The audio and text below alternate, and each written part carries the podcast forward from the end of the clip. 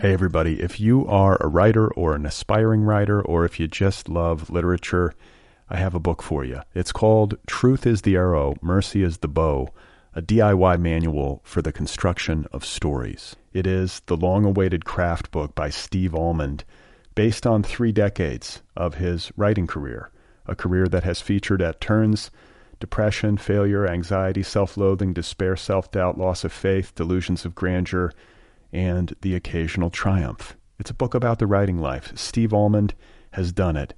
He has embraced it, the full catastrophe, and he has lived to tell about it. The Boston Globe says, quote, This isn't just a book about writing, it's a book about honesty. And Richard Russo calls it, quote, one of the best books on writing I've ever read. It's also the funniest by a country mile. Once again, it's called Truth is the Arrow, Mercy is the Bow, a DIY manual for the construction of stories by Steve Almond, available from Zando. Go get your copy right now, wherever you buy books.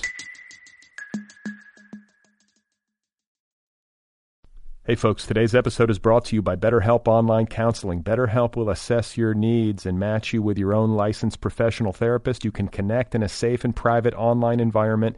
This is very convenient and you can get started in under 24 hours. It's not self help, it's professional counseling, all without ever having to sit in an uncomfortable waiting room. These are licensed professional counselors specialized in things like depression, stress, anxiety, relationships, LGBTQ matters, grief, self esteem, you name it. BetterHelp is committed to facilitating great matches, so they make it easy and free to change counselors if needed. Best of all, as a listener of this program, you get 10% off your first month by visiting BetterHelp.com dot com slash other PPL. Join over 800,000 people taking charge of their mental health. Again, that's BetterHelp, H-E-L-P dot com slash other PPL. All right? Okay.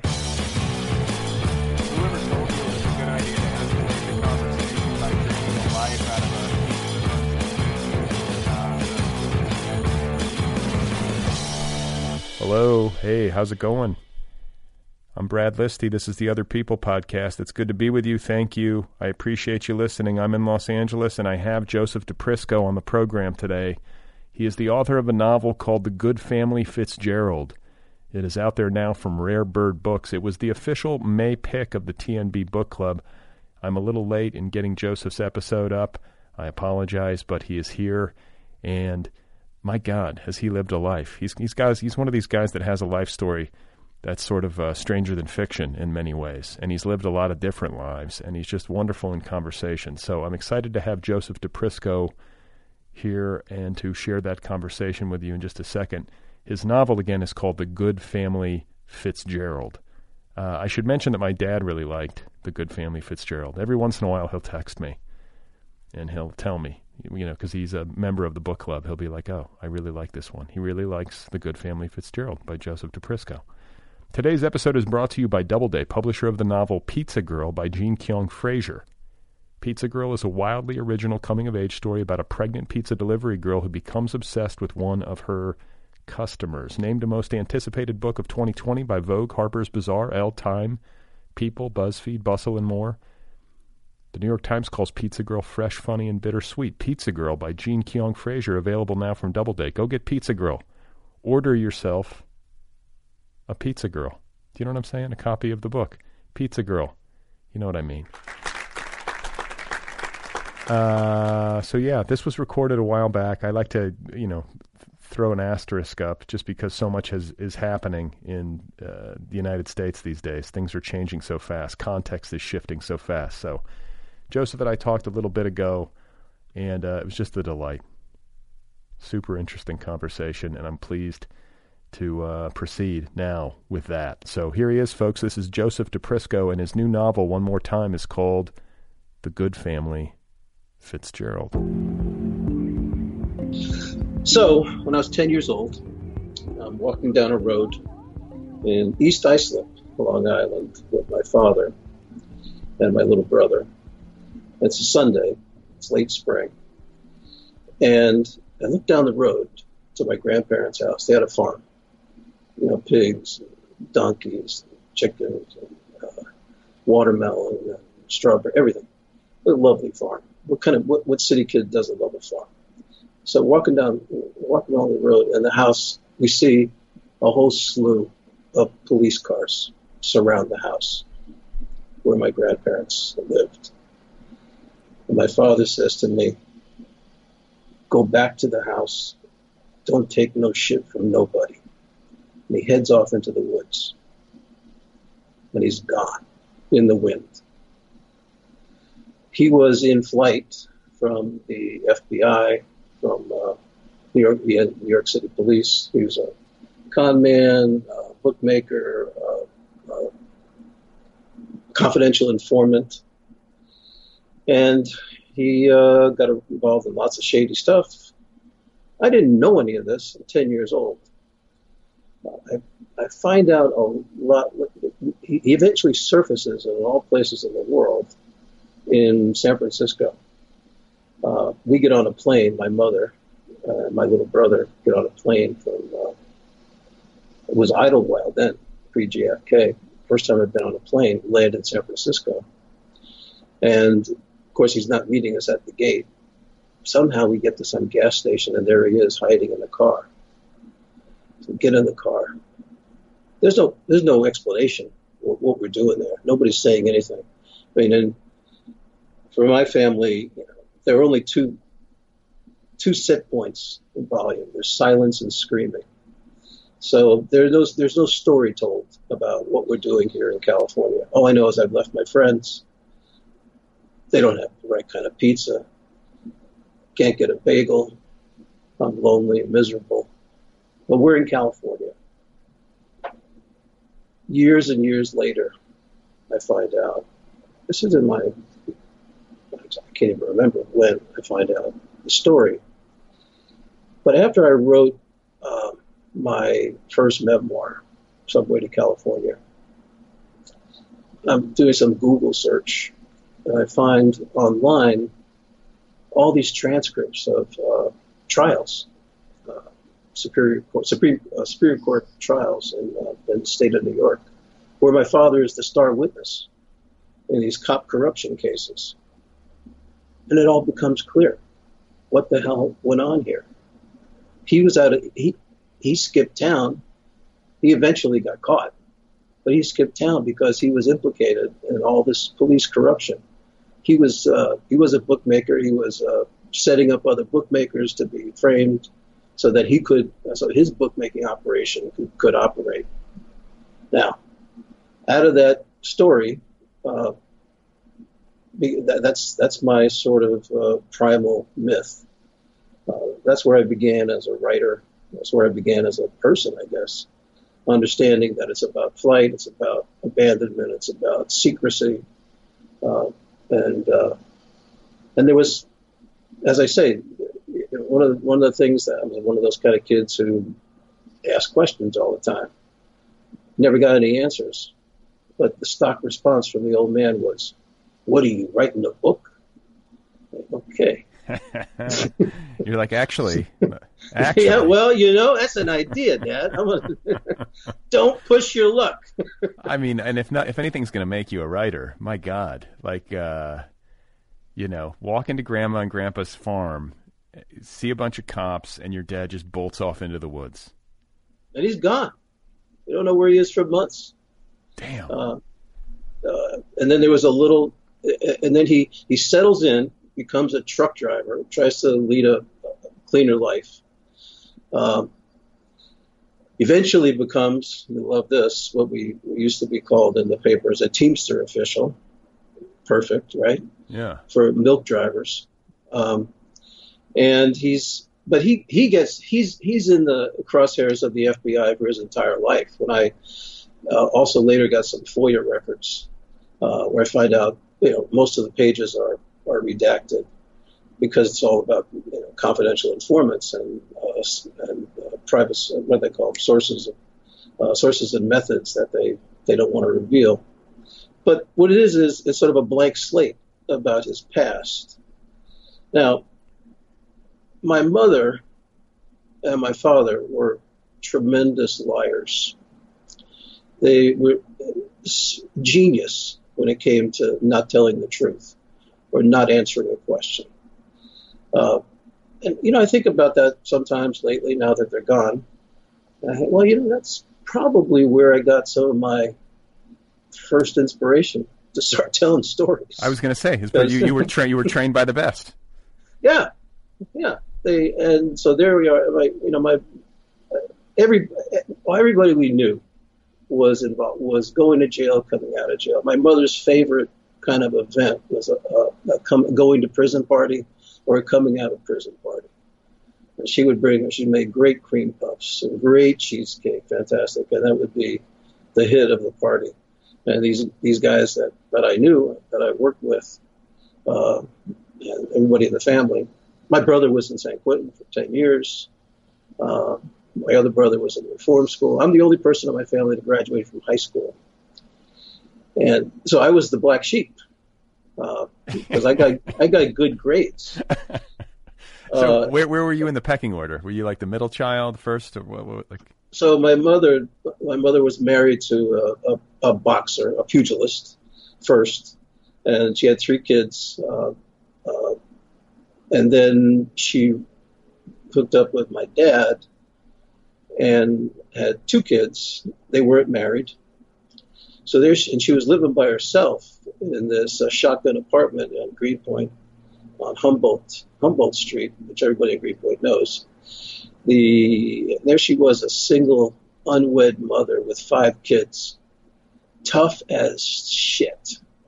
She and she was gorgeous. If you see pictures of her, they, they appear in Subway in California. They, she was ravishingly beautiful. Yeah, no, I saw I saw a picture of her on your website. Yeah, and she, you know, she could swear with the best of them. Took no shit from nobody.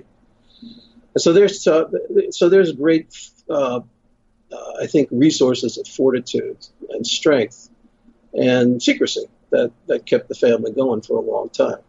And that's why you know it also explains you know why my brother was a, a junkie for a long time.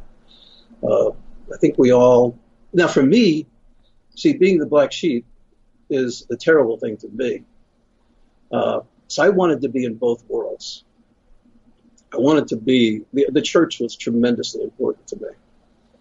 I was a good altar boy. The Catholic Church. Yes, I was a good altar boy, good kid. But that was, I went against, there's something, I mean, I was, I've been, I was suspended or expelled from every school I went to, even as I, even as I was a pretty good student. But you know, I had, I had anger issues. I had in college. I got very involved. And took over the administration building. I, I was I, I wanted to go. The law always offended me on some level. So wait, wait, um, wait, wait. So you say you took over the administration building in college? You were like engaged yeah. in some sort of uh, protest? Movement? Yeah, all the Vietnam War stuff. Yeah, I was very involved in that. But the church always meant something. I lived in a monastery for a while. I was Brother Joseph. Um, uh, so I'm, I'm, trying to dabble in, in, all worlds at the same time. Uh, open lots of restaurants. Uh, um, this sounds crazy, I know. This doesn't cohere at all. And at one point, uh, uh, you know, when you're dealing with a lot of people with a lot of vowels in their names, uh, the way I did routinely. I mean, the restaurants, you know, what's what's the real action in an Italian restaurant? two guesses. What's going on? So one day I get a call from the FBI Dave Williams, special agent, uh, don't leave town. You're the prime suspect in a racketeering investigation. Okay. So, Brad, let me say this. You really don't ever want to be investigated by the FBI. Yeah, it's something I've tried to avoid. it is not a pleasant experience. So wait, what is it? What, okay, so let me just, I want to stop you for a second just so I can make sure I have my head wrapped around this. Your mother had five kids. Right. right. She, she was uh, with a pugilist. Right, and, she, and, and they she, divorced. Yeah. And how many kids did she have with him? Uh, three, and then two with my dad. And you were the eldest of the of your father. Yeah, my, yeah. No, I'm the older brother. Right? Okay, so you're the older brother, and then you wind up, uh, you know, like uh, finding, I guess, some structure and comfort in the Catholic Church of your youth. Sure. And and then you go off to college, and you find yourself like engaged in uh, you know what civil disobedience and all that stuff, yeah. war, war, resistance, which I think you know you can you can draw a line from Catholicism to that. You know there is absolutely a, there is such a thing as left wing Catholicism, and uh, Well, I applied for conscientious objector status. Yeah. So, uh, but then you get into this uh, restaurant thing, and you said the action at an Italian restaurant. Uh, that that part of it, I don't quite have clarity on. What does that exactly mean? Well, there's a lot of gambling. There's a lot of uh, horse owning. There's a lot of uh, dealing of one sort or another. And you know, the people I, uh, I mean, at some point there was a, we invented a, a I got involved in a blackjack team that was uh, led by uh, the very famous Al Francesco.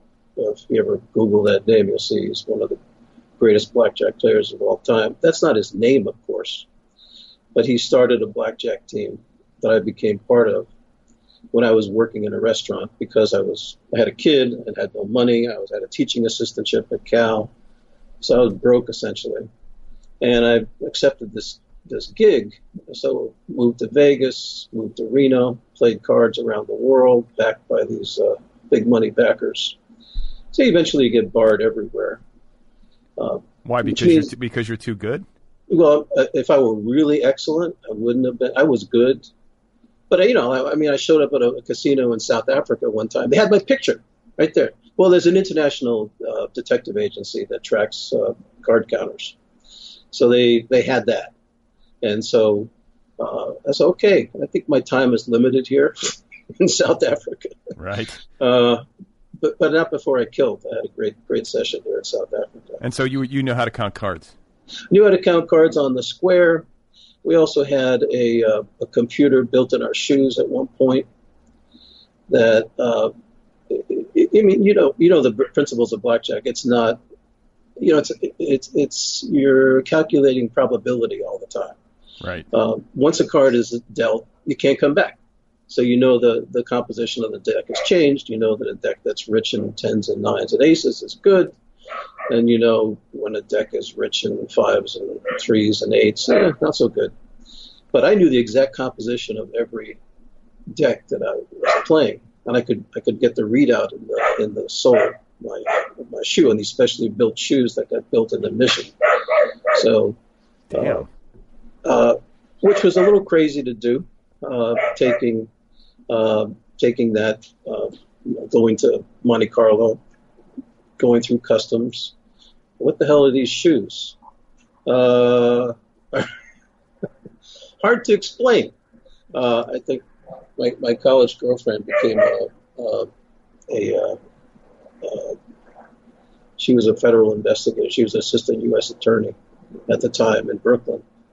She's still a good friend. And she said, you know, I'm going to have to talk to those customs agents. They should have never let you get through with that. anyway, so I had lots of good, lots of adventures. I was looking for something. I don't know what. Money for one thing, adventure for another thing. Um, I was writing my dissertation at the time, sorta. What was it about? I, uh, Mark Twain. Ah. Although I began writing about poetry, I published my first book when I was in graduate school, poetry which I, that's really who I am, a poet. That's where it all begins for me. That was, uh, but Mark Twain became uh, a pivotal figure. He was a great, great figure. And I wrote about the time in the 90s, the 1890s, when he actually became famous, and when all the shit hit the fan for him. People, his family were dying. He was going broke, but he was uh, he was writing these strange books that you know, if, you, if you'd have asked somebody in the 20th, early 20th century when Mark Twain was an institution with the white suit and everything and palling around with the Rockefellers, uh, you said, well, what is the great book that Mark Twain wrote? Well, he is not, you'd be wrong, probably. It wasn't Huckleberry Finn, it wasn't Tom Sawyer, it wasn't, you know, it was Joan of Arc. He wrote a book about Joan of Arc. It's an awful novel. It's terrible, but it's written by a genius so it's fascinating. And you could see his financial uh, uh, problems sort of at play in all these narratives that he wrote in the 1890s. So does that speak to my stuff? Yeah, I was. I'm always. I grew up poor. Uh, money always obsessed me. I hated the idea of being poor. Uh, but there I was, being a poet, being a graduate student. Well, there's a, I was going to say. well, that goes to the self division stuff, man. That's that's been my preoccupation, trying to figure out who the hell am I. Yeah. Hey, everybody. If you are a writer or an aspiring writer, or if you just love literature, I have a book for you. It's called Truth is the Arrow, Mercy is the Bow, a DIY manual for the construction of stories. It is the long awaited craft book by Steve Almond, based on three decades of his writing career, a career that has featured at turns depression, failure, anxiety, self loathing, despair, self doubt, loss of faith, delusions of grandeur and the occasional triumph. It's a book about the writing life. Steve Almond has done it. He has embraced it, the full catastrophe, and he has lived to tell about it. The Boston Globe says, quote, This isn't just a book about writing, it's a book about honesty. And Richard Russo calls it, quote, one of the best books on writing I've ever read. It's also the funniest by a country mile. Once again, it's called Truth is the Arrow, Mercy is the Bow, a DIY manual for the construction of stories by Steve Almond, available from Zando. Go get your copy right now, wherever you buy books.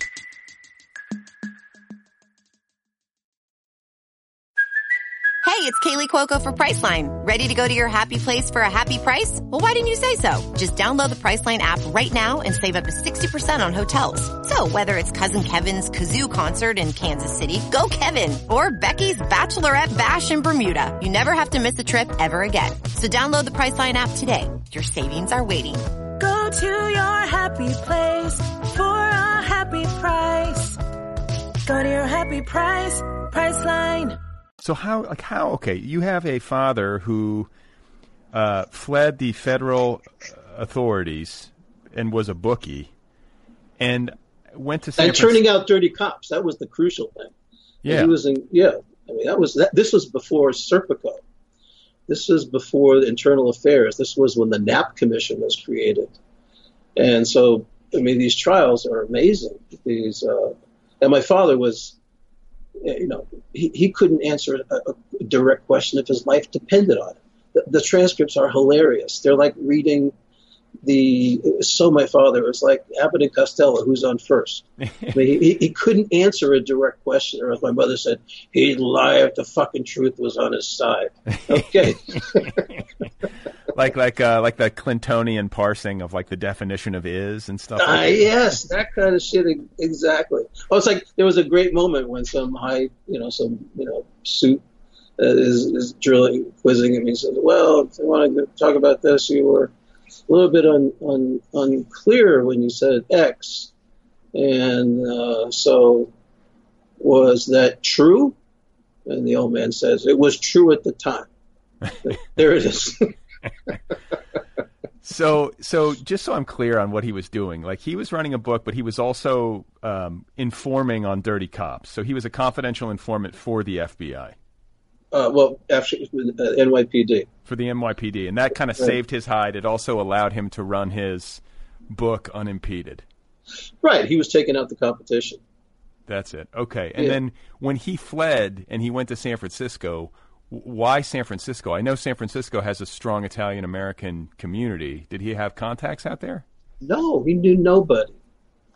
Uh, he, uh, my father was famously antisocial, but he, you know, honestly, Brett, it is one of the great mysteries. Why the hell they ended up moving to Berkeley, of all the places in the world? Borneo would have been a, a more likely place to land than Berkeley, California. But not you bad. Know? I mean, you could you could you could wind up in a worse spot than Berkeley. Oh no, that's what I'm saying. It's great. What an accident that he that he a fortunate accident. There you have a great university, right? Great community, uh, beautiful place. That was miserable there because it was in Brooklyn. Right. Miss Brooklyn, crazy. How old were you? Ten. You're ten. Okay, so you're ten, and you're going to Catholic church in Berkeley. Oh yeah. All right. You probably have some some groovy Catholic priests in Berkeley, I would guess, at that time, or uh, I don't remember that many. I, you know, I got involved in a. I went to a Catholic high school, a boys' Catholic high school, of course, and it was taught by the Christian Brothers, and I became a Christian brother when I graduated from high school. What is a Christian brother? A Christian brother is the largest teaching order in the world after uh, the Jesuits. I was going to say, uh, yeah, because I grew up Catholic, and I have a I have a cousins who went to Jesuit school, Right. And the Jesuits are known to be that's known to be a good education. They're they're known to be good educators, right? Right. Oh no, yeah, they're great. That's the, the running joke is, you know, uh, about some priest would be he's not Catholic, he's a Jesuit. So that's the way that's the way Francis is uh, always sort of painted into a corner. He's sort of a special figure. So the Jesuits are great.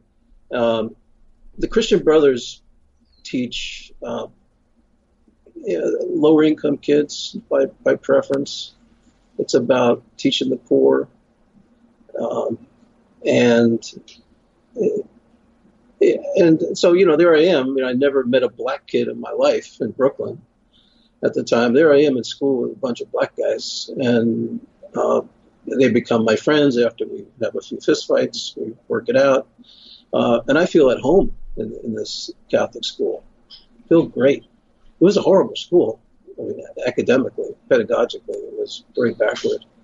But for me, I felt great. I said, "This is what I want to do. I want to teach." So I ended up teaching for 20 years. In fact, the best teacher I ever had in my entire life, all through graduate school, was a uh, Christian brother uh, at, at, at, my high school. He was a great teacher, and I, I, learned lessons from him that I used throughout my entire career. How was he your te- how was he how was he your teacher in graduate school? No, not in graduate school. I'm saying in compare, you know, only in I'm saying in high school. He was the example that I used when I taught. Oh. His his his method, but he has limitations.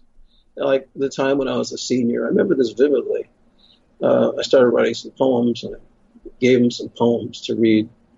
And uh, brother, I call him brother Paul. Uh, brother Paul reads them and he says he has a question for me. He says, uh, "What makes you think these are poems?" And I felt so bad for him that he didn't see the brilliance of these poems, that they were fantastic, that he couldn't understand that. So, well, you know, he has his limitations. I just ran into him at a funeral not too long ago. I, I tell, I, I told him to his face, he was the best teacher I ever had. It yeah. was good to do. It was yeah. good to do. I think we all have probably like a one or two of those, if we're lucky. Like I think I, I had my best teacher ever in sixth grade. Wow. If I'm thinking of a teacher that really like put me on a new vector, you know, and like changed my head around, that was probably it. And thank goodness, you know. Um, but uh, after that, I'm trying to. Maybe I was less receptive to it or something. I don't know what it was about him, but he was the one who got me reading and all, and, and all that. So, uh, well, well, his trick as a teacher is a total illusion. He, he he made you think that he didn't say a word during the entire class, that it was all you. But it was a total illusion. Uh, he was able to shape the conversation, shape the discussion, take it in the way that needed to be taken. And that was the trick I used uh, throughout my, all my, my career teaching. Which I had, I had, a great time. I taught middle school, I taught high school, I taught college, I taught after college. Um, uh, and and I, you know, I'm still in touch with students. Uh, every probably every day I get an email from a former student. I haven't been in the classroom for 12 years, something like that. But I'm still in touch with uh, former students. Uh, It's great. High school is great. High school is where it's at. Yeah. Everything's everything's on the line in high school. They wear their feelings on their sleeve. They wear them on your sleeve. Uh, right. I kind of feel like as a parent, I've said this uh, to my wife many times. I'm sort of like I kind of feel like if we're gonna push to get the best possible education for our kids, I think junior high and high school are the most important, and college I'm less. I'm less. I care less about college. I, like that was my experience of it anyway. I learned the most I ever learned probably between sixth and like tenth grade, and then yeah. after that I sort of lost interest. But if you don't have those years nailed down, if you're not, if those aren't productive years, I feel like it's hard to make up for it or something. I don't know. Well, I think that's that's that's so important. I I ended up writing a couple of books about child development, uh, Field Guide to the American Teenager, and another book about integrity in kids. And and for me, one of the great lessons, uh, you know, and, and I, well, I'm going to go in three different directions here. But for me, teaching high school was a way for me to learn how to be a father. Uh, there were a few years there with when uh, my son was my ex took him away, couldn't find him for a year or so. There's a lot of goofy stuff happened, and I wasn't Father of the Year material, but I made up for it in high school. And I and, I and I've said this to, to my former students. Your help, not not when I was teaching them, but afterwards as I reflected on it, said you guys helped me to learn how to be a father. And what the, the main thing you learn is you listen, you shut up, right. you're there, right. send the message. It's all about health and safety. You can do anything that doesn't, as long as it doesn't jeopardize your health and safety, we're cool. And you want to be, so I mean, I have a great relationship with my son now and his kids. Uh, they live down the road. But high school is, uh, it's, it's, and the thing about high school, as a great psychologist once said, the principal project of adolescence is the avoidance of loneliness. Now, I feel, I feel like I feel like that's the principal project of, of human existence. Period. I was going to make a, a, you know a ham-handed connection to what's going on in this crazy world we're in, this pandemic-sized world, is that we are, uh, yeah. Well, look, this is this is my set point, being away from people. Uh, uh, but and so you, you, you, spend time by yourself. You're writing. Okay, you I, I, guess there are there are more social writers than I am. I guess there must be. You can't be less. Um, or so so this has been sort of an extreme version. I've lived this extreme version of the pandemic now, and it's it's creepy but familiar. Now, at the same time, I had this very public life, playing cards around the world, teaching for a long time. I've been a board chair of a school. I've started a nonprofit that's uh, going well. So what people say is, oh, you're a hermit who gets out a lot. You know, you're a monk with a social life. Yeah, okay. Which is kind of true. I mean, I am sort of a split personality on many levels. But this project that I that I started, the Simpson Literary Project, which is a, a partnership between Berkeley University and a local foundation out here in Lafayette, the Library and Learning Center, is dedicated to promoting readers and writing, uh, reading and writing across the generations. We give a $50,000 prize to a mid-career author, uh, which I define as somebody who's e- emerged and still emerging. There's yeah. so many emerging writers prizes. Come on, yeah. What about the rest of us? no, know? no. I, I, I, read your uh, I read your essay in the Los Angeles Re- Review of Books oh, about good. this. Yeah, and I, I uh, it resonated with me as somebody who's in his 40s and working on a book, and you know, I feel like uh, I, I have no choice but to hope that yeah. I can be incredibly productive between like this age and like my 75th birthday if I get there. You know, like I. I, the, the part of the reason why I want to take good care of myself is so I can hopefully get books done. I just got I feel like I got busy with so many different projects between the ages of 30 and now, uh, including starting a family and getting married. That it just hasn't been it hasn't been you know simple for me to get down to work. But I'm hoping that that'll shift and I'll have an opportunity to have one of those uh, careers where you know you publish a bunch of books and it does happen. I think for people listening who you know might be worried about it because I think there is this pressure to do it while you're young and to you know I don't know. I could I I've felt some of that but there are plenty of examples of uh, you know writers who have had wonderful careers who didn't get started until you know even their 50s or beyond. Well well the thing is you know you do a lot in the world. I mean you this this program that you do the nervous breakdown everything you are so active and you're giving so much to the world. And that I think that pays off uh, in ways that may be incalculable in the moment. But I find that the more you give, the more you get when it comes to like this nonprofit, the Simpson Project, when I'm working with kids uh, from where we lead workshops around the Bay Area. I taught a course with Joyce Carol Oates, a memoir writing course. Uh, and we published Simpsonistas, which is an anthology. I mean, all this kind of active stuff.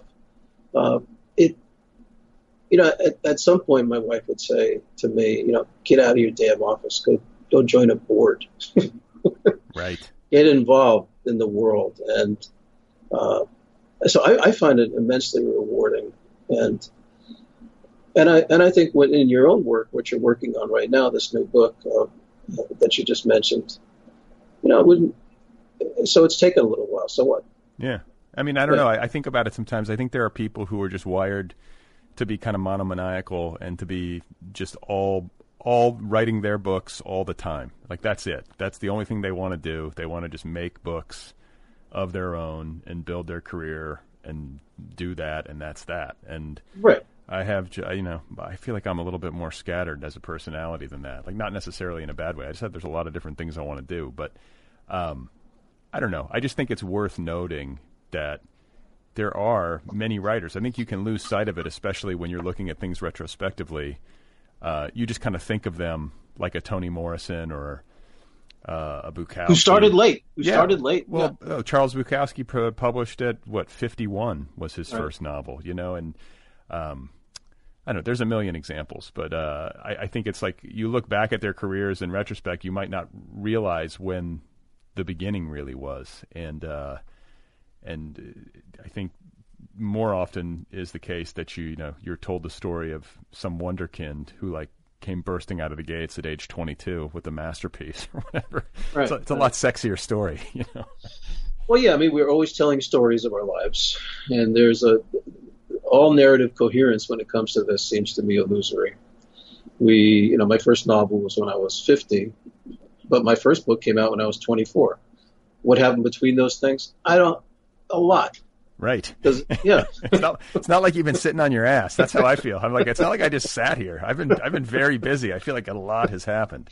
I went through a lot of bottles of Irish whiskey to get here. right.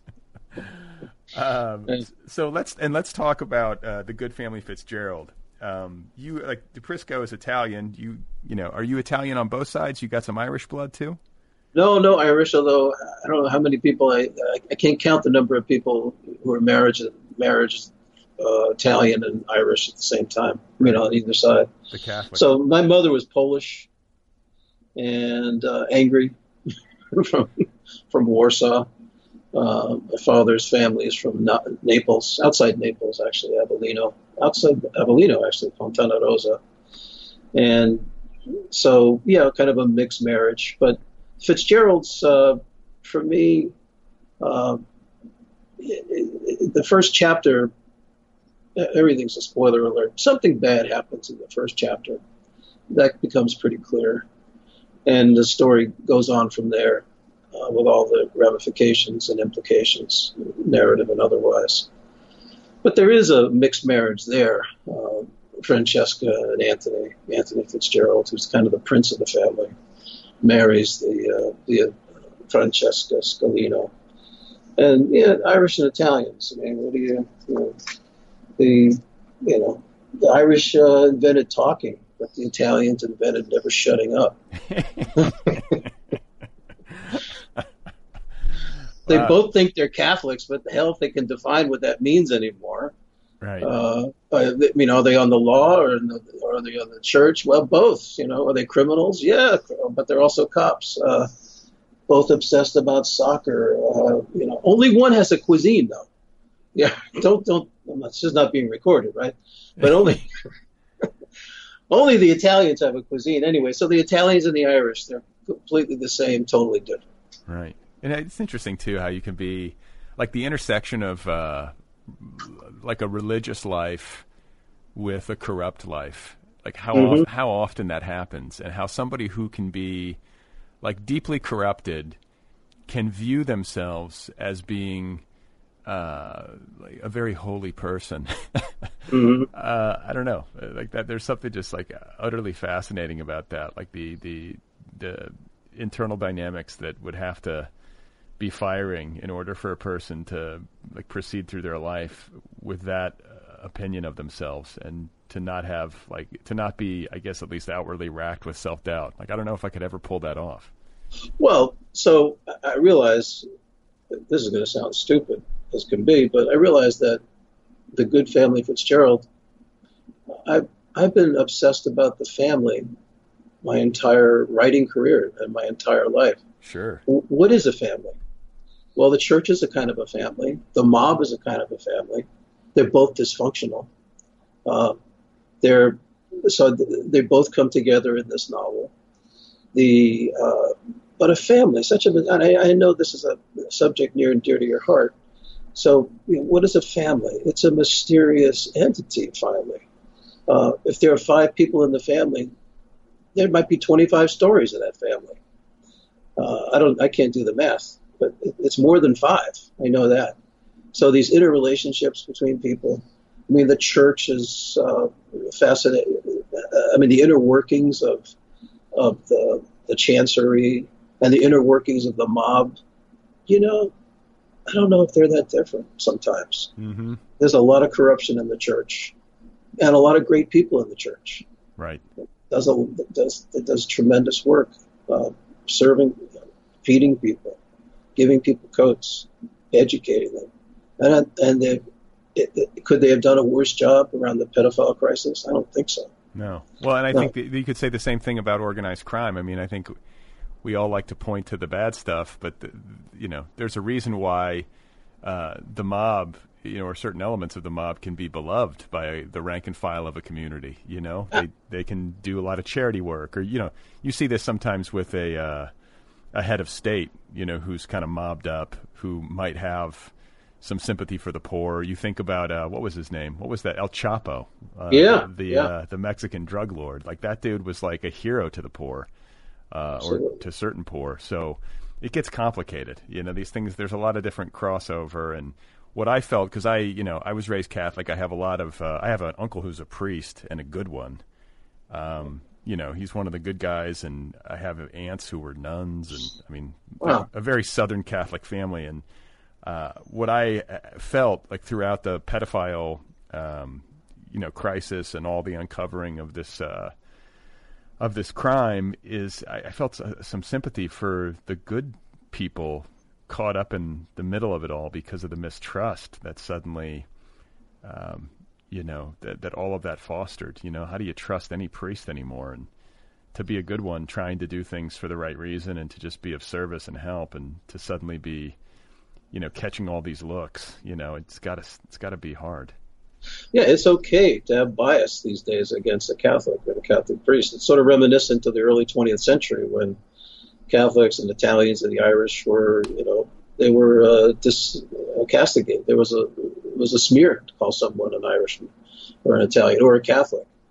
So yeah, the, now in this novel, the, the, one of the leading characters is a very handsome uh, priest, one of the sons of the Fitzgerald, Philip Fitzgerald, and he has a it's a long story. It's a complicated story what happened with him. Uh, but and his father, he has a very close relationship with his father, who's who's clearly on the other side. Uh, but they're close in a way that an Italian, I mean, an Irish American family can be. That is, they hate each other and love each other at the same time. Right, right, right, right. You do anything for your family, or you kill them all. Depends. Well, I, I can't think of anybody who would be better suited to write a novel like this than you, knowing what I now know about your upbringing and the exposure you've had in your life to, um, you know, both the inner workings of the church and what it's like to find meaning in that, but also to have exposure to, um, like, or, you know, organized crime and just crime in general. Um, it makes yeah, sense the- that you would, and, and then to, it would make sense too that you would channel this into like a big family saga. Well, yeah, and it took me a long time. This book uh, uh, was written, I don't know, started eight, nine years ago. I published three books in the meantime as I was working on it. I just kept returning. I couldn't shake it. It kept changing. With the story kept getting bigger, It kept getting smaller. You know what it's like, you know. Right. You, you, you, one day, oh, that was brilliant what I wrote yesterday. Ah, it's crap. It's got to go. Well, this is a this is a rabbit hole. This this uh, plot point, but no, this one isn't.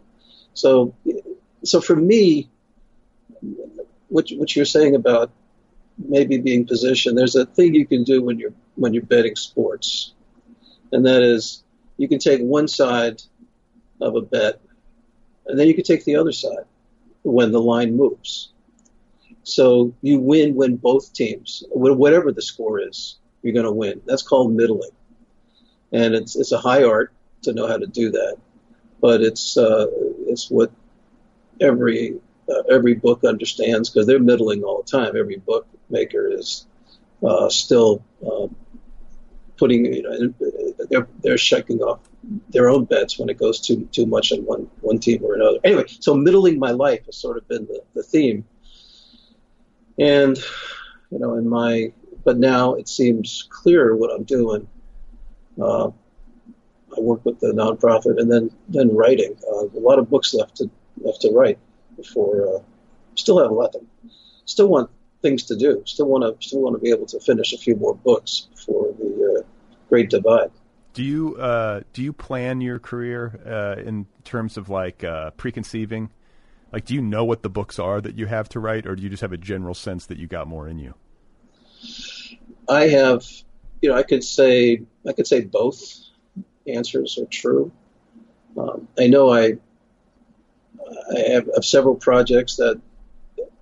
Know, what's interesting is for me is I see these discrete projects. Oh, this is this, this is this, and then I say, wait a second, this is the one project. This is all together. Uh, so you bring it all together. Uh, so no, I don't have a, I don't have a, I can't outline. I don't, I don't know what I'm going to write today. Uh, it's a pretty organic process. Go with what I got. Uh, try to leave it all on the field, as we say. Uh, what else? What what's the alternative, right? Mm-hmm. And what about the uh, the you, you, said the this nonprofit you've talked about it, but you, the name of it is is Simpson. The Simpson Literary Project. Yeah. what's the significance of Simpson? So Barclay and Sharon Simpson, very uh, very important philanthropists in the in the Bay Area. Uh, Barclay invented uh, structural fastening agents, so you've driven on his freeways, and so he invented the Simpson uh, uh, Strong-Tie company, and gave away a ton of money, and it was all about, as he said, never forget that philanthropy begins with social injustice. A great man. And Sharon, his wife, he, he died a few years ago. He would have been 99 on Monday, Mark. Uh, great man. Uh, University of California is very indebted to him for the museum, the art museum, as well as the football stadium, and lots of buildings. And, and they've been supporters of the project. One of the one of the main supporters. I mean, Barclays, I'd say long gone. So Sharon is still very involved and love Sharon, one of the one of the great human beings on the on the planet.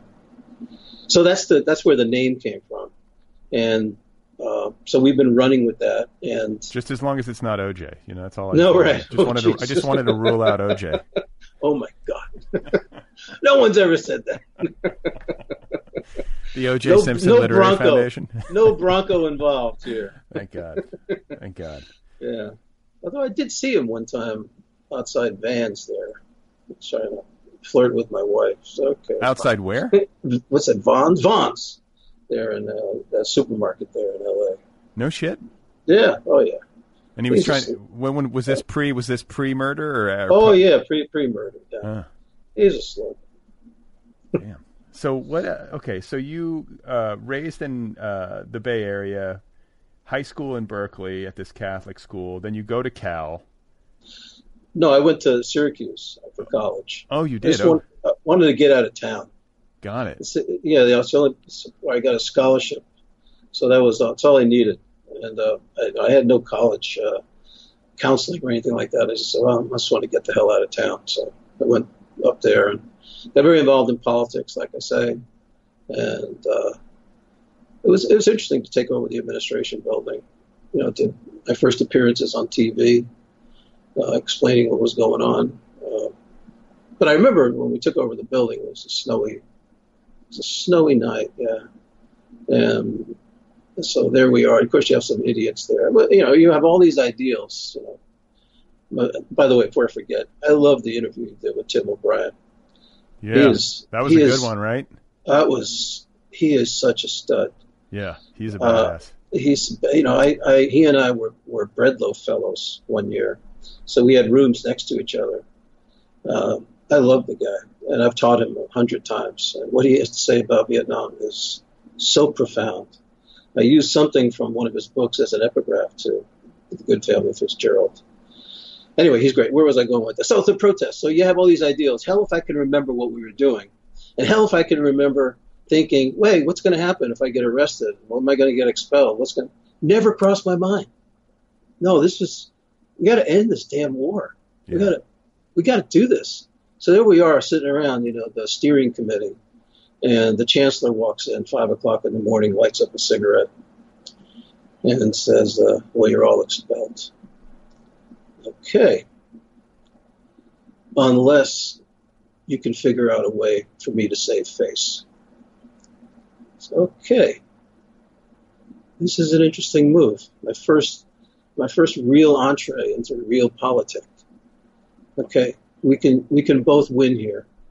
So we devised a strategy for him to make a statement where he respected what we were doing, and he said, "Well, I'll rescind the expulsions, but don't do this again." It was a great moment. I liked the guy. I had a good relationship with him. But it was know- a good moment. I, I- maybe you know what it brings to mind? It, like it brings to mind this concept of like half loaf politics, and um, I think of it now. You know, especially during the like the heat of the primary season, where you have these competing impulses uh, on the left between like wanting like kind of revolutionary change now versus maybe more incremental change or more you know a more moderate approach and then you think of it in the context of uh, the Vietnam War you know and you have the benefit of hindsight and the perspective of history obviously the war did need to end obviously you were right you know uh, that was the correct view and it was uh, a disaster um, I sometimes feel uncertain about uh, half loaf politics, like which I guess maybe there's a part of me that I is inclined to. Like I'm kind of a okay, well let's just try to like the, some people believe this, some people believe that. Let's try to meet in the middle. But then there are certain instances where it's like actually no, like we should duke this out and like the we need some justice. Like the good the good guys got to prevail. Do you know what I'm saying? Like trying Oh to yeah, trying to yeah. navigate that and trying to find some sort of uh, clarity on it. Yeah, I mean, so all the Confederate flag stuff and all racism. I mean, how do you how do you modulate a racist position? Right. How can you be less racist? Yeah, you know, we got a different starting point we have to go with. But with, with Vietnam, the war, my God, yeah, well, everybody knew people who went to war, um, and and it, there was no there was no justification that could get through my brain. And I remember when the wall, uh, Maya Lin's wall, the, uh, the Vietnam War Memorial, was built. And I remember my, my son was in college uh, in, in D.C. at the time, and we walked along that wall, and it just knocked me out. All the names, all the names of all the people who died in this war. And I had, and I just said, is this ever going to matter? Are people ever going to remember this? And the question, I think it's still an open question. We seem not to learn. I think all I got to do is point to what's going on in our country today. Well, I was gonna, I was just to say COVID. You know, when's the when's the memorial going to go up for the people who needlessly died from this virus? And then uh, the other thing that comes to mind is this common thought that I think can can uh, occur to a writer, being like, you know what, everything's already been said.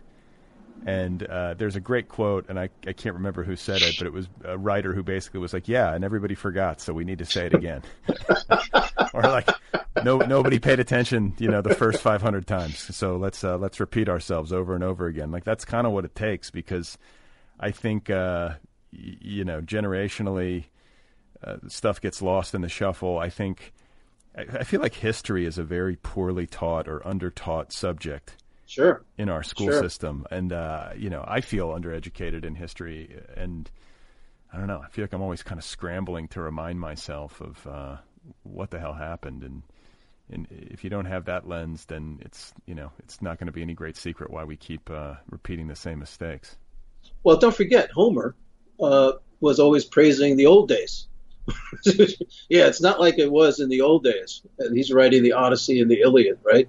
Right. And he's he's celebrating the past. Like now it's all bullshit, but it's you know we had real heroes back in the day. So I mean, the question you you always ask when you teach the the Iliad or the Odyssey is, are we still are we still on the fields before Troy? Are we still there? And the answer is yes. We're still there. We're not. We need to figure out a way to do something different. And so, so art, writing, music. I think this gives us some passageway for some people to learn. Although, you know, I'm not, I don't, I don't want to make a big argument about what you can learn from from reading. Um, I think people who want to teach you stuff are usually explainers. Don't know, I'm not big on explaining. I think art is closer to music than it is to, uh, you know, an Excel spreadsheet of principles. Uh, but we, but when it comes, and you can see, I mean, I'm big on uh, teaching for the purpose of promoting empathy. I get it. Um, and, and I think it's pretty verified that people do, if they do read stories, storytelling is, is something that'll, that'll change your life if, if you're receptive to it and if you're taught it well. So, so I'm talking all over the place on both sides of the question, but I think it's our only hope. So the question is, you know, what's going to, what kind of work is going to come out of this pandemic? Is it going to be, yeah, what's it going to be? Do we have a great 9/11 novel yet? I don't know. I don't yeah, I, I was, don't know. I've had this conversation a lot recently, wondering if this uh, pandemic and the social isolation of it, and just kind of the existential intensity of it, is going to occasion the writing of or the making of great art, not just literary art, but are people? Because I kind of feel this sort of like uh, the way that I'm sort of dealing with it is just to get focused and stay busy and try to get shit done as much as I can, you know, while also trying to juggle other responsibilities. But um, I've had friends of mine who are just like, no, it'll be no different. You know, it'll be uh, it'll be just like normal times. Some people write some good books, and then I've had other friends who sort of feel like, like I don't know if you saw this going around the internet, but it was like, oh, you know. Like when when the pandemic first started, it was like Isaac Newton, you know, Yeah. discovered the laws of gravity during quarantine for the bubonic plague or whatever it was, you know. And Yeah. kind King of a- Lear. yeah, it's like a way of like yeah, Shakespeare wrote King Lear. It's like a kind of like a, a way of uh, like offering comfort to people who were suddenly facing the prospect of having to be socially isolated. It's like this is the time to write your masterpiece. you know? like, Yeah, I, I'm with you on, on that. That you know what this pandemic has done. I think it, it, it's sort of a monkish thing. Maybe we're all, you know, maybe the best of us are going to become kind of monks. That you know we pay attention. We can look at stuff. We can look at the natural world with fresh eyes. We can see it for for this amazing spectacle that we have before us. That's one way to look at it. Um, the I think the the other way to look at it is that we that it's about it's not only about attention, but it's about um, intention, and we're uh, what do we want? What do we intend to do with the rest of our lives? I mean, we found ourselves. Uh, I mean, this is sort of. I think I said this already, but you know, this isolation is sort of my set point as a writer, except when I'm leading a board meeting. yeah, me too. I mean, not, Uh, not the except for the board meeting part, but I, I think a lot of writers are probably better prepared and more predisposed for this style of living than the average bear. Yeah, uh, and and so so what happens as a result of, of this to our, with our work? I don't know. I don't know. I think it'll be different. I, think that there's the uncertainty. Well, that's another thing. What does a writer live with all day long? Uncertainty. Uncertain about what the next damn sentence is going to be. So we have this radical uncertainty about our uh, vulnerability before this uh, virus and we have an uncertainty with regard to well, what the hell's going on in the country. Maybe I'll go to Missouri and get in a pool with a bunch of strangers. So that's a that's a plan. What a great freaking plan! right? Well, I mean, like, okay, so a couple of thoughts. First of all, it's like, you know, how's it going to change us as writers and what's it going to do to the kind of work that we produce? But another thought that I've had, and it's a, it's a hopeful thought, is that maybe this pandemic and the social isolation that it has occasioned is going to turn people more inward and get people reading more. That seems like a, like, like at least some kind of possibility. I can feel uh, that my reading has picked up. Like I'm always reading, but I feel like during this period I've done more than normal. Um, I've also noticed that like my habits of reading have shifted a little bit. I'm like more in the direction of fiction now, mm-hmm. which I sort of jokingly attribute to like the dystopian hellscape that we're living in. It's like, okay, time to enter a fantasy world for, you know, let's go, let's go into fiction for uh, an hour and like try to, you know, turn my attention away from whatever reality is. And, um, you know, so there's that side of it. And then there's also the, you know, you mentioned Missouri just as an example. You know, I think if you're paying attention at all to the news, you're seeing pictures of people like over Memorial Day weekend in these huge clusters and, nobody's really doing anything to try to mitigate against the spread of the virus. There, few people are even wearing face masks. You know, it's just like same old, same old. And uh, I worry when it comes to this hope for some kind of positive change that the the uh, impact of the pandemic is like too fragmented. It's not. It's like happening in these pockets, you know, and it's happening to certain um, certain um, subsets of the population with greater intensity and I'm wondering if, and then you have, of course, like the different news media takes on it and the information silos that live that people live in. It's like, how do we have like a unified civic experience anymore in this world? Um, you know, considering the way we get our information. Like, I wonder if there's going to be anything outside of something truly like overwhelmingly catastrophic that could have that kind of uniform impact and um, could create that kind of clarifying moment, you know, if it, if it even could happen. Well, that's that's so that resonates a lot for me. Uh, but I'm re- reminded of one of the great books written about the uh, uh, pandemic uh, by Giovanni Boccaccio, the Decameron, uh, which was written in the 1400s. And uh, so this is when the plague has hit Florence bodies are on the streets. And he takes 10 millennials out to the country where the air is, is going to save them. And they spend the next uh, 10 days telling each other 100 stories. So the first line of Boccaccio's Decameron is, the first, very first line is the human thing the essentially human thing is to have compassion for those who are afflicted. The essentially human thing is to have compassion for those who are afflicted. So there's the burden for the author. There it is. And, and, he, and it's a fantastic book. And these stories cover, run, run the gamut love, passion, betrayal, heroism. It's, it's just a spine tingling book. And what's it called? So again? the Decameron and uh, Giovanni Boccaccio. It's a great book. And it holds up, like the translation. Oh my God! Oh yeah, yeah, oh yeah, yeah.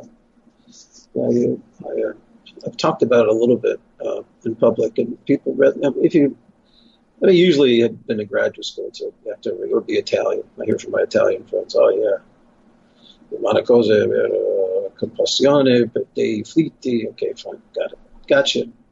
Uh, but it's true, isn't it? Isn't that it? Isn't that the essentially human thing to have compassion for those who are afflicted? You would hope. I feel like maybe it's lacking in certain quarters. I think that people, you know, these people who are like marching into state houses with automatic weapons strapped to their body, like shouting in the faces of security guards, might be uh, you know missing the point. uh, right. So how do we do, how do we how do we jive? How does how does this correlate for us? I mean, I, I can only watch so much news. I mean, I've restricted right. myself. It just it's, it's enervating. It's depressing as hell. Yeah, and I think too, uh, like this is the exception I mean, I, and rather the rule. You know, rather than the rule, like the people who do that sort of stuff, I, I don't think uh, I don't think they represent the majority. I think most people have a clue. I think that uh, and I think too, in defense of like you know people of general general good intent, this is an odd and uh, deeply abnormal situation to be in. Like I think it it works against basic human nature to ask people to be antisocial and to keep away from one another and to not show affect like physical affection or shake hands. You know, all of these behavioral changes. Like I, I I'm sympathetic. I, I think it is difficult to do.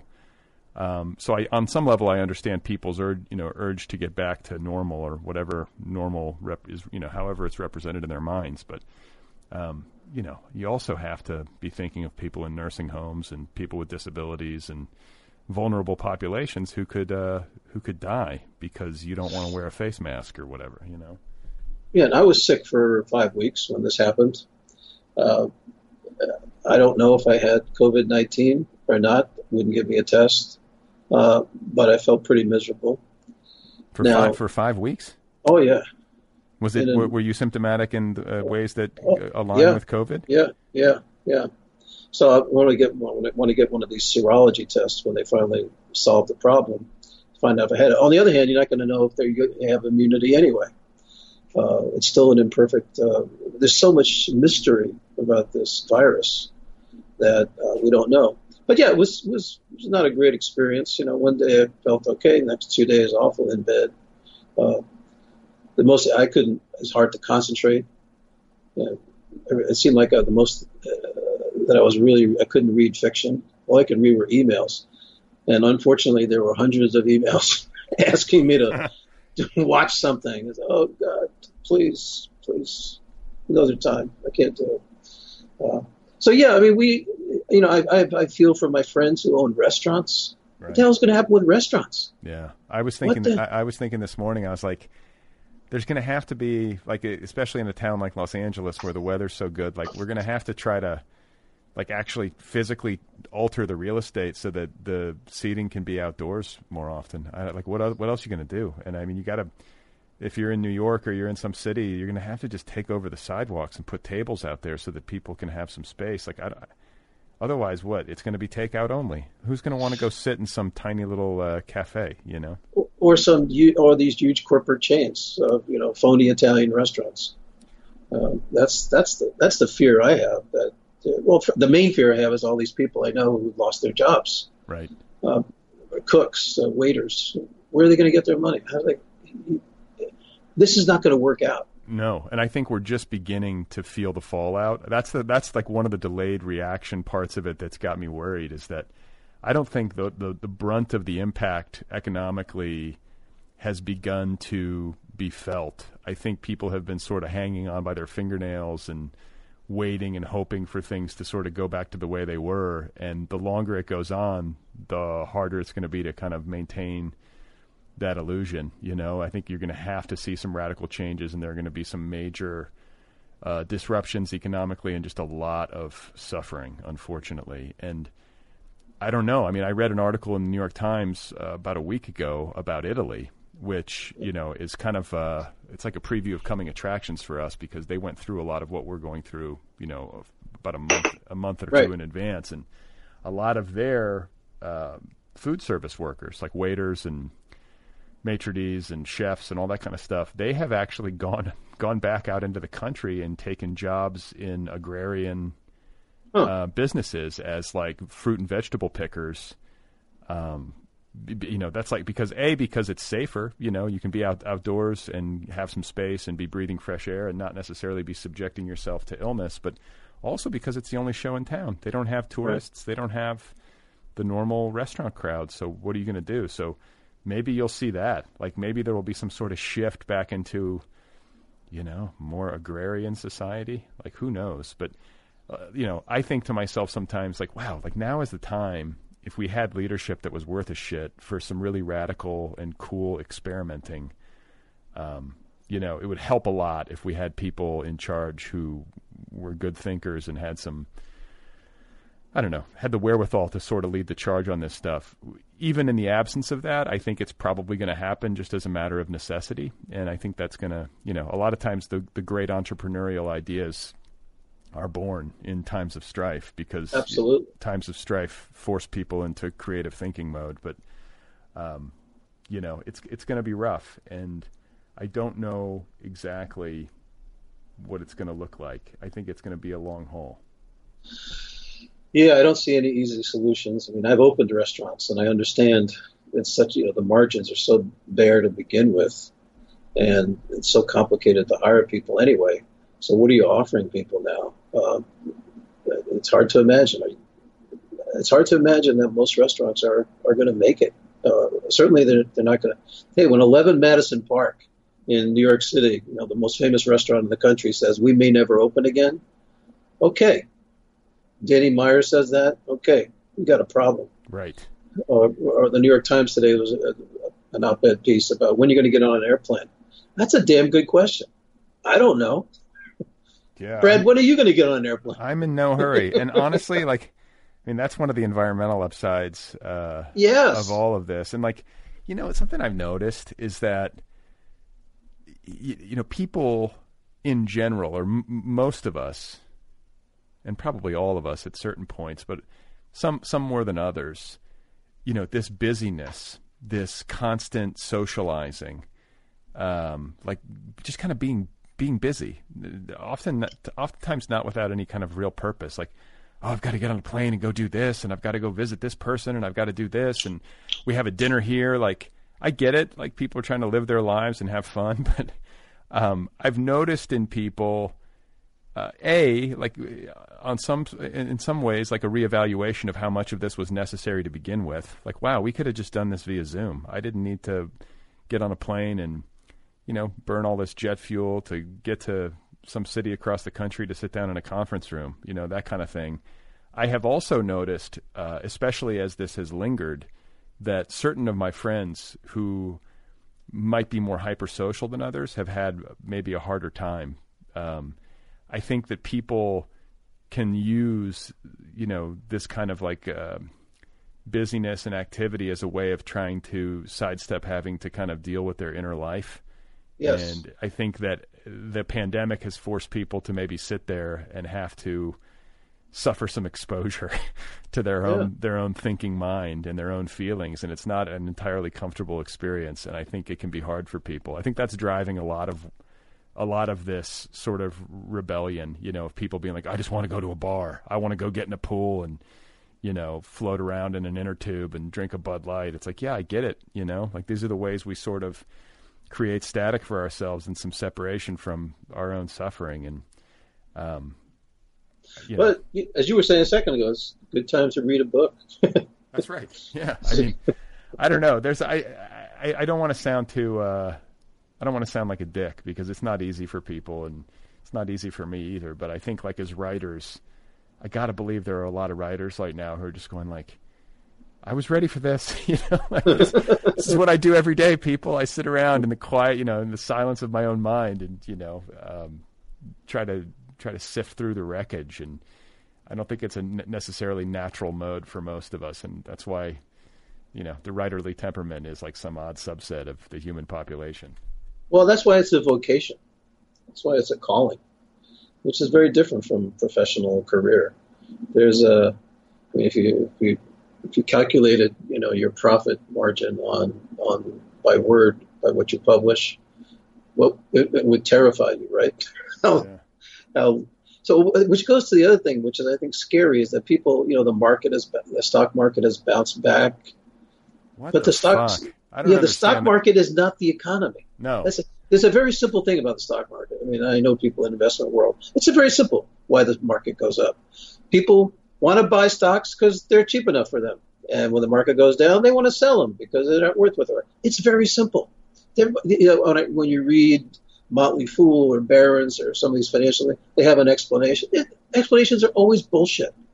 They, Yeah. No one can explain why this happens. No. Uh, but I so yeah, also- the I- I- economy sucks. Forty million people are out of work.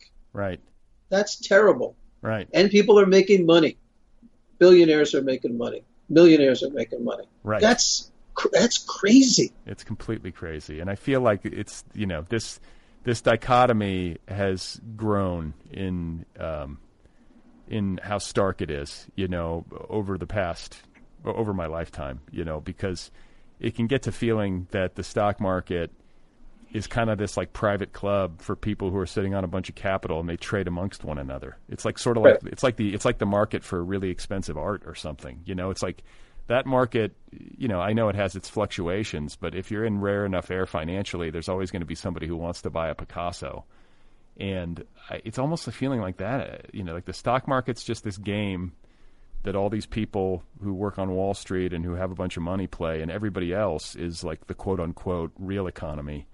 And that's a not so great place to be, you know? Right, right, right, right, right, right. so it'll be interesting. It'll be interesting to see, you know, how how things develop, and uh, you know, I, I just hope that you're uh, it sounds like you're doing well. I mean, you came out of a five week illness and you're you're back at it, and you're able to suffer through my questioning for an hour. So uh, that's a good sign. That's a good sign that your health has returned. yeah, I haven't killed my wife once, and she hasn't killed me once. There the you go. Times. There you go. The the dogs are still here. They're still uh, having fun, chasing rats and squirrels, and so we have a nice day. Can't complain. Uh, I, I worry like crazy about what's going to happen in the next election. Yeah, yeah, Uh, dude, I, it's working my last nerve. I, I just, uh, just uh, you know, I'm just gonna try try to stay hopeful, and I'm gonna try to stay active, you know, and really get involved, especially as we get into the summer and into the you know the early fall. But feels like it feels like it, like it's all the chips are in the middle of the table. If we're going to try to end things with a uh, a gambling analogy, which is kind of where we started, you know, it just feels like all chips in the middle of the table, and I hope people realize that that's the case. And I don't think that I don't think it's a matter of opinion. I really don't. I think it's a matter of fact that it's all on the line, and uh, if it doesn't go the way I want it to go, I would say we're sort of fucked. And I don't like to speak in, you know, such I know where you're going with that. gloomy yeah. terms, but it certainly feels like we're fucked if things don't if things don't go the way we need them to. That would be my my my uh, analysis. And the funny thing is, somehow he's impervious to criticism. I don't, I don't get it. I don't get why he, he can't lay a glove on that son of a bitch. I just don't get it. It's volume. It's volume. You know, I think it's like the old autocratic uh, playbook. You know, you just overwhelm. You kind of flood the zone. You know, it's like when there are so many offenses of so many different kinds, so many criminal infractions, and um, y- you know. Uh, scandals Right. and po- like, Right. then which one do you pick like you just after a while i think it, it creates a numbing effect and that i think explains as much as it can um, you know why it's hard for anything to stick. The other thing I would say is that you know the guy was a guy's been a, a sort of a personality in our culture whose entire brand is sort of based on um, imperviousness. You know, like like the whole brand is like I'm so rich and so privileged, Which he isn't.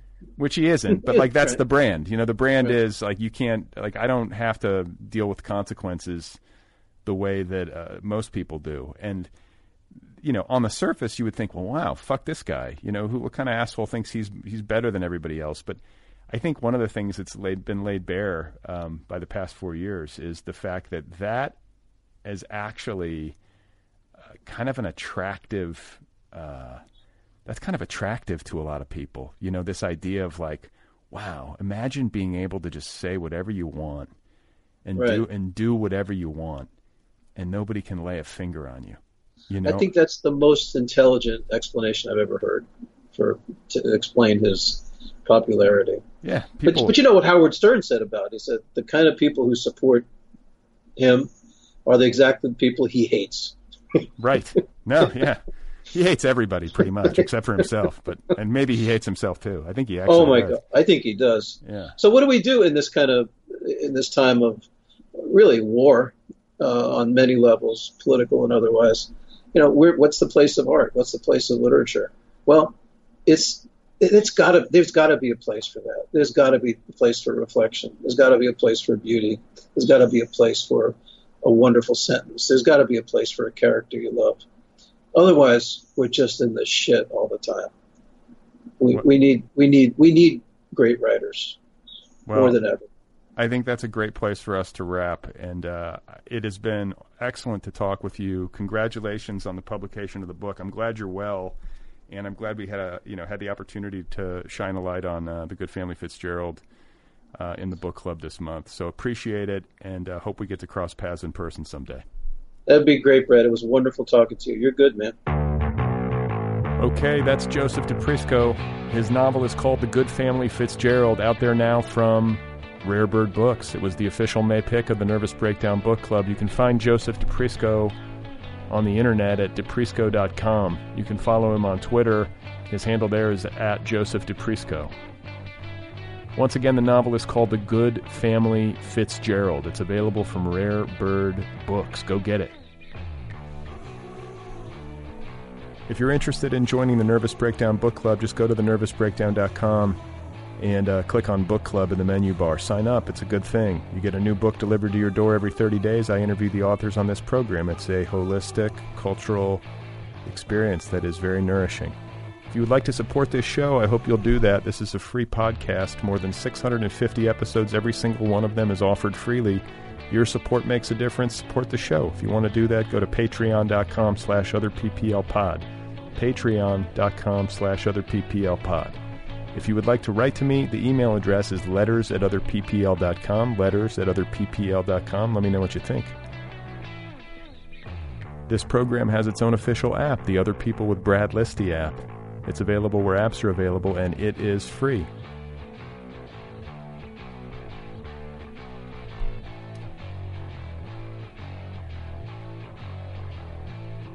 So I will probably have another episode for you on Sunday. I believe my guest will be, uh, let me see here. Is it Genevieve Hudson? Is that what's coming down the pike? Something like that. I think it'll be Genevieve Hudson. If not, it will be uh, Wayne Koestenbaum. He's coming up too. Just got to put it all together. Friendly reminder to register to vote. Get yourself situated if you need a mail in ballot, absentee, whatever it is. Go to your state's uh, you know, voter registration website, read up, get it done.